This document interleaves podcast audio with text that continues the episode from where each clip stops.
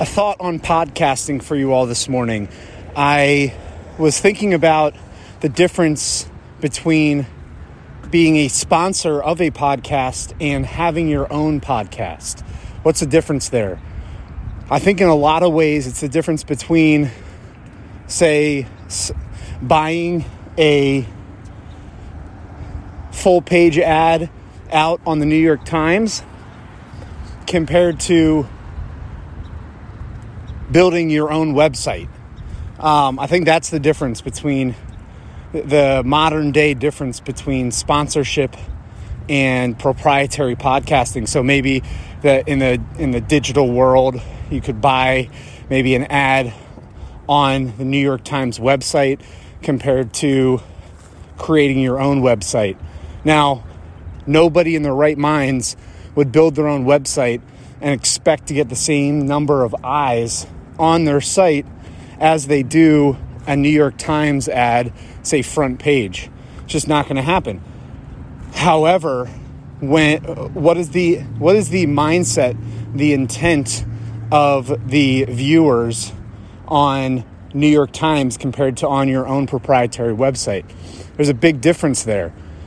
Viewers of the New York Times, they could be coming in to to do their Sudoku puzzle, to learn about what foreign policy Trump just released, to learn about who's got the next I P O, or to take a look at the classified section to go shopping. Um, whereas someone coming onto your website, it's pretty clear they're looking to learn more about you. So the difference between sponsoring a podcast and building your own podcast is you own the asset. You can't expect to have the same number of people reached, but you don't need to.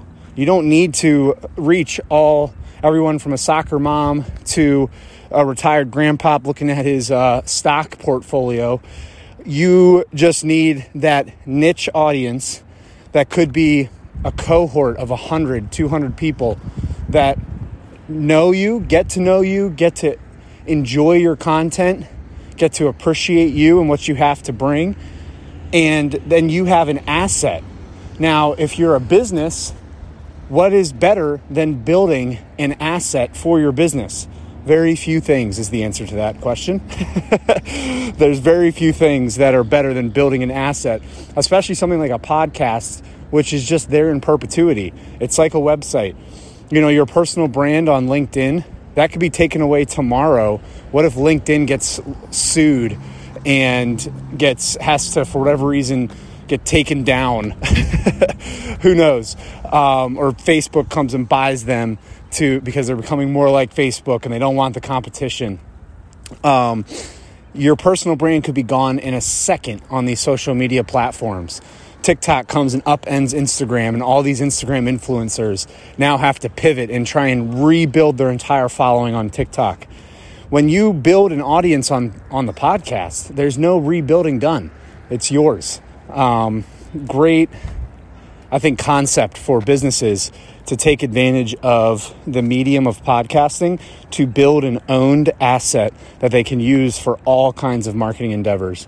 It's got a long, long tail. Those episodes live in perpetuity.